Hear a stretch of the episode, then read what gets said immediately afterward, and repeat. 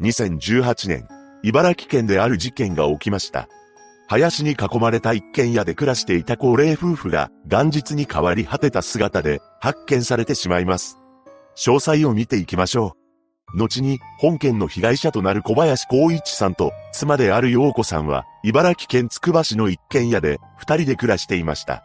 夫の光一さんは何かを頼まれると断れない優しい性格の持ち主で評判のいい大工として働いていたそうです。彼は建築の設計から施工まで全てを一人でできる技術を持っていたと言います。そして後に事件現場となってしまう自宅も光一さん自ら建てていました。そのように大工の仕事をする傍ら、事件の約30年前には自宅の1階を改装し、カラオケ居酒屋を開店しています。そこで働いていたのが光一さんの妻の陽子さんでした。カラオケ居酒屋はすでに閉めてしまいましたが、現役の時は、陽子さんが電話で営業したり、うまい接客でお店を盛り上げており、繁盛していたそうです。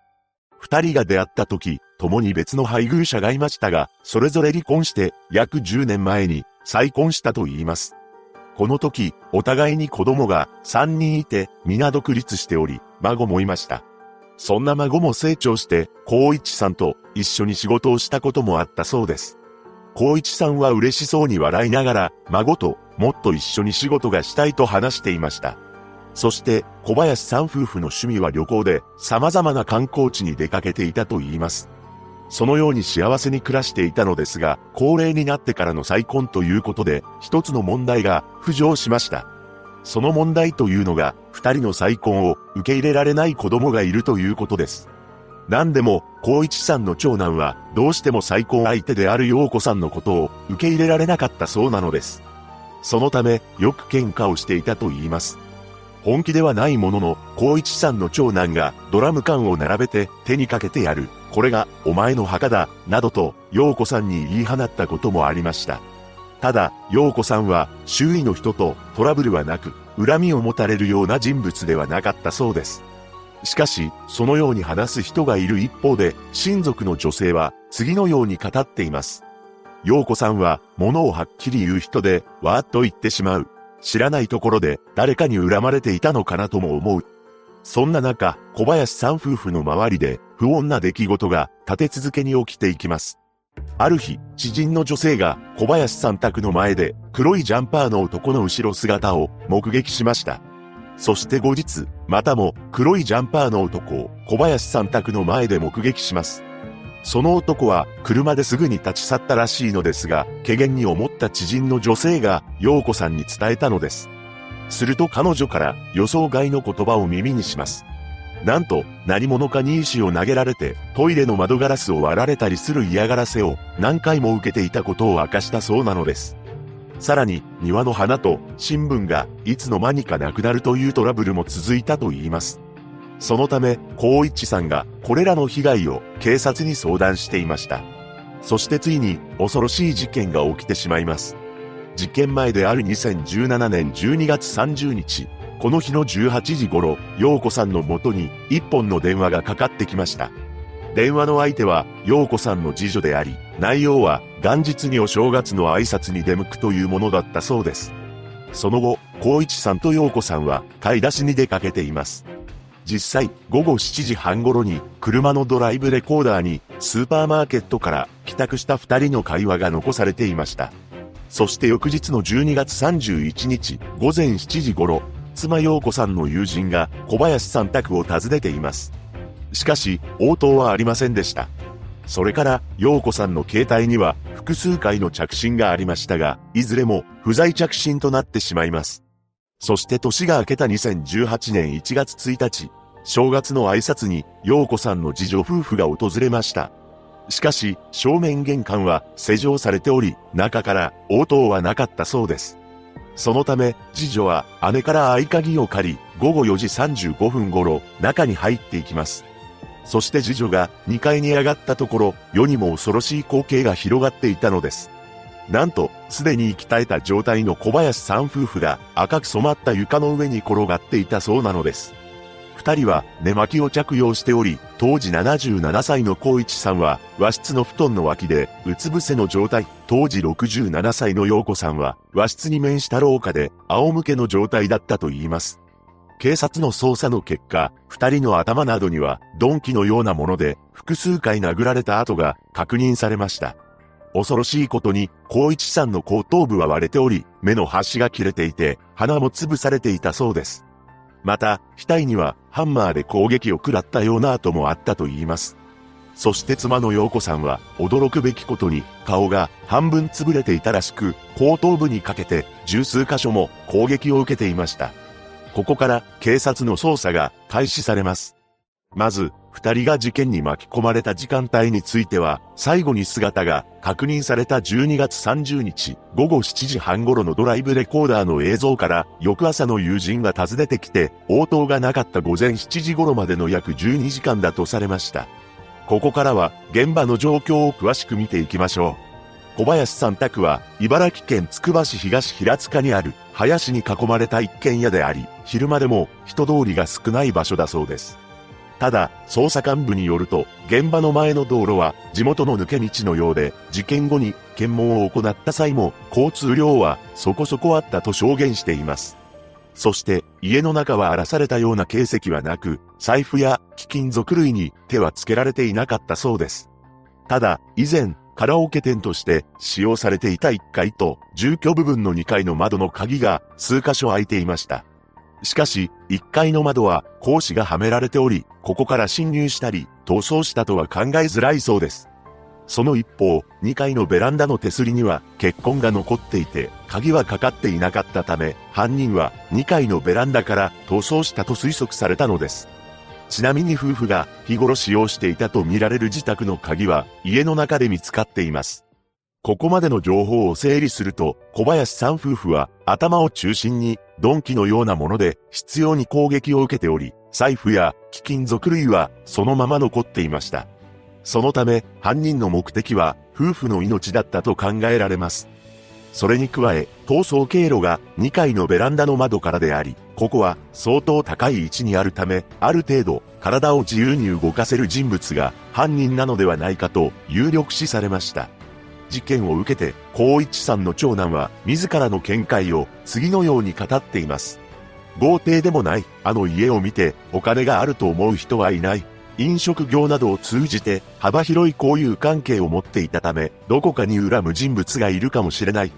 その一方で、当初事件をめぐっては、光一さんの長男が犯人として疑われたと言います。友人からは冗談交じりで、お前が犯人だろなどと言われることもありました。また、警察からも捜査の一環として携帯のデータを残すよう言われ、事件前後の行動についても連日聞かれたそうです。長男は疑われたことについて、捜査には必要だから仕方ない。親父のことは同じ男として尊敬していた。もちろん自分は犯人ではない、と話しています。また、警察が当初から怨恨説に固執しすぎていたせいで、なかなか犯人が捕まらないのではないか、とも思ったそうです。長男によれば、警察は、付近を走る車のドライブレコーダーを確認するなどの捜査は、あまりやっていなかったと言います。それに加え、警察によると、目撃者はおらず、現場に残されていたのは、駆けつけた消防団や警察の足跡だけだ、と言われたそうです。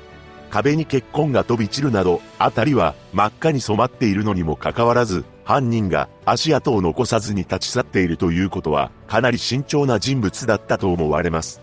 そして警察は夫婦の交友関係を調べていったのですが、特に妻の陽子さんは過去にカラオケ居酒屋で働いていたのもあり、顔が広く、洗い出しに時間がかかったそうです。そして半年経った頃には、光一さんが所有していた3個の携帯電話が警察より返却されています。3個も携帯を持っていたというのが少し引っかかりますが、光一さんに関してもトラブルにつながるような情報は出てきませんでした。ご夫婦の遺族は事件の解決につながる情報を提供した人に最高で100万円を支払う懸賞金などを設けていますが、有力な情報は得られていないのです。そんな中、小林さん夫婦が命を奪われてから4ヶ月ほどが経った2018年4月、ある事件が起きています。というのも、事件現場である住宅に3人の男女が侵入し、指輪やネックレスなどの貴金属類52点、820万円相当を盗んでいたというのです。この男女3人はいずれも40代で2018年9月20日に逮捕されています。この件に関しては捜査中の警官が住宅の窓ガラスが割られていることに気づき判明したそうです。とはいえ、3人の容疑者は小林さん夫婦が手にかけられた事件との関連は薄いとされています。この窃盗事件からわかることとして、遺族が事件解決を目指し、そのまま現場保存をしていたこと、そして小林さん宅には確かに多額の金品が眠っていたということです。これらの事実から犯人の目的はお金ではなく二人の命だということがより濃厚になりました。そして2021年5月、ある人間が逮捕されています。その人間というのが岡庭義行です。彼は2019年9月、茨城県境町にある住宅に侵入し、そこに住む夫婦を手にかけて、子供二人にも重軽傷を負わせています。岡庭が逮捕された際、光一さんの長男は手口が似ていると思ったそうで、すぐに茨城県警捜査一課に電話しました。確かに、二つの事件現場は隣接する住宅がなく、ポツンと一軒家のような印象を受けます。また、夜間は人目につきにくく、街灯もありません。さらに、茨城県境町の犯人とされる岡庭も足跡を残しておらず、家の中を物色したり、金目のものは盗んでいないのです。ただ、今回の事件と境町の事件では決定的に違うことがありました。それは凶器であり、境町の事件に関しては刃物が使われています。岡庭は刃物が好きで、自宅からは100本以上押収されているのですが、今回の事件で使われたのは鈍器です。サイコパスの中には、一つの手法に固執する者もいれば、様々な手法を試す者もいると言います。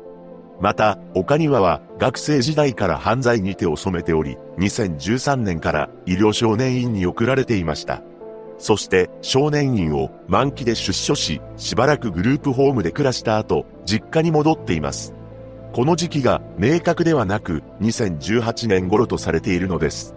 そのため、本件が起きた時期に、岡庭が実家に帰っていたとは断定できていません。そして2021年12月25日、またも事件が起きてしまいます。それは小林さん宅の一部が焼けるというぼや騒ぎでした。関係者によると、油分などを巻かれた様子はなかったのですが、住宅の電気などは止まっており、放火の可能性もあると言います。この件に関しては、いたずらの可能性が高いと感じます。なぜなら、犯人が何かの証拠を消すために、小林さん宅の放火を考えていたのなら、灯油などを撒いて確実に全焼させると思うからです。他にネット上の考察では、2019年8月に茨城県八千代町の住宅に忍び込み、高齢夫婦を殺傷したベトナム国籍の農業実習生が犯人なのではないかとも言われています。ただ、この事件に関しては、凶器が刃物であり、現場に足跡を残していました。また、実習生として八千代町に住んでいたのは2018年11月からのため、2018年1月1日に発覚した本件とは時期が被っていません。こうして様々な憶測が流れる中、事件は現在も未解決なのです。ここまでの情報を整理して考えていくと、犯人の目的は小林さん夫婦の命ということは間違いないと思われます。ただ、なぜ二人の命を奪わなければならなかったのか、真の目的がわかりません。推測にはなりますが、事件前から窓ガラスが割られるなどの嫌がらせを受けていたため、知らず知らずのうちに恨みを買っていた可能性も考えられます。それは、カラオケ居酒屋をやっていた時期の客だったのか、光一さんの仕事関係者なのか、それとも、夫婦が再婚したことをよく思っていない人物なのか、可能性は無限にあるのです。そして、岡庭のようなサイコパスの犯行であれば、ただただ人の命を奪うということに、快楽を覚える以上者という線もあります。いずれにせよ、現在も犯人は罪に問われることはなく、野放しの状態です。光一さんの長男は、メディアの取材に対し、次のように語りました。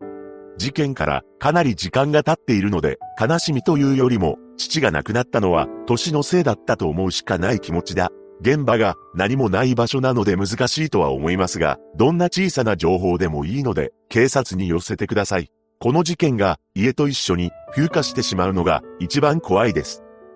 ポツンと一軒家で起きた本事件。茨城県警は現在もホームページなどで情報の提供を求めています。